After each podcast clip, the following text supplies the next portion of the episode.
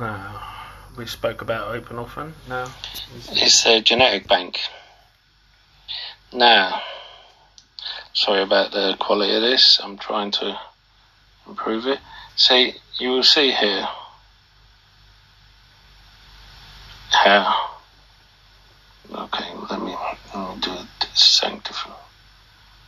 You will see likes of AstraZeneca, Amgen, Genentech, GlaxoSmithKline, Russia, VA. Now, they have given 415 million, 10 million, 300 million. AstraZeneca is still in they were that's the thing. They done some deal with AstraZeneca, but wasn't paid. So I'm wondering what they got in exchange. But they would have gotten something in exchange, otherwise they wouldn't have done a deal. 1.9 billion by Rush, and then 5.3 billion again, and 111 million from now. The way this works is because I looked into a company that was crowdfunding with this. Is you get your genes tested, they let you know if there's any issues, they hold it on a data bank. No one can get at them or mess about with them because it's all encrypted, all the information. And all of these, I spoke about gene testing before, like long and short testing and the pluses and minuses, and all of the and I was sorry that my drawing was terrible. It is terrible, I know, but the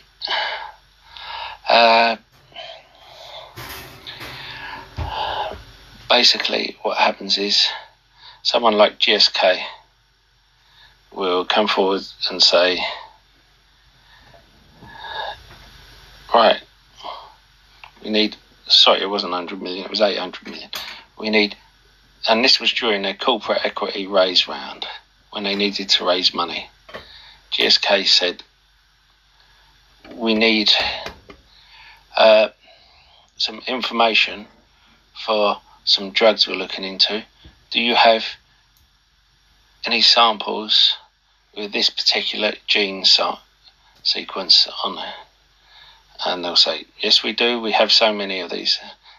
Can we have so many samples, please? And they will pay like $480 per sample. They would, but before they do, they would contact the person and say to them, would you be willing to let them use your sample to compare it and develop drugs on that? You will be paid a percentage of what we're paid for. If you say no, then they can't. If you say yes, then they will. Of course, GSK would have no idea it's you because it's encrypted, and they would... then GSK would not have to go through the trouble of recruiting people for their tests. If something goes wrong, have to pay compensation, you know, and they only paid $480 instead of paying like between $1,000 and $10,000 depending on the test. Now,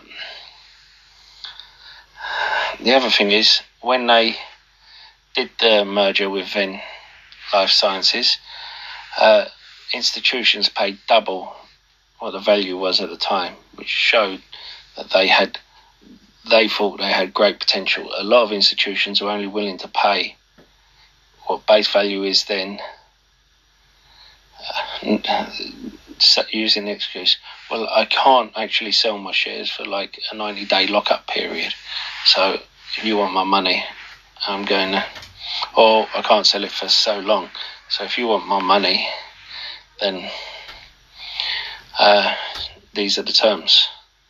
So they got a great deal with institutions when they were Vin Life Sciences. But so did the institutions, because they were well undervalued when they did the reverse merger. I think that there is great potential with this. And I think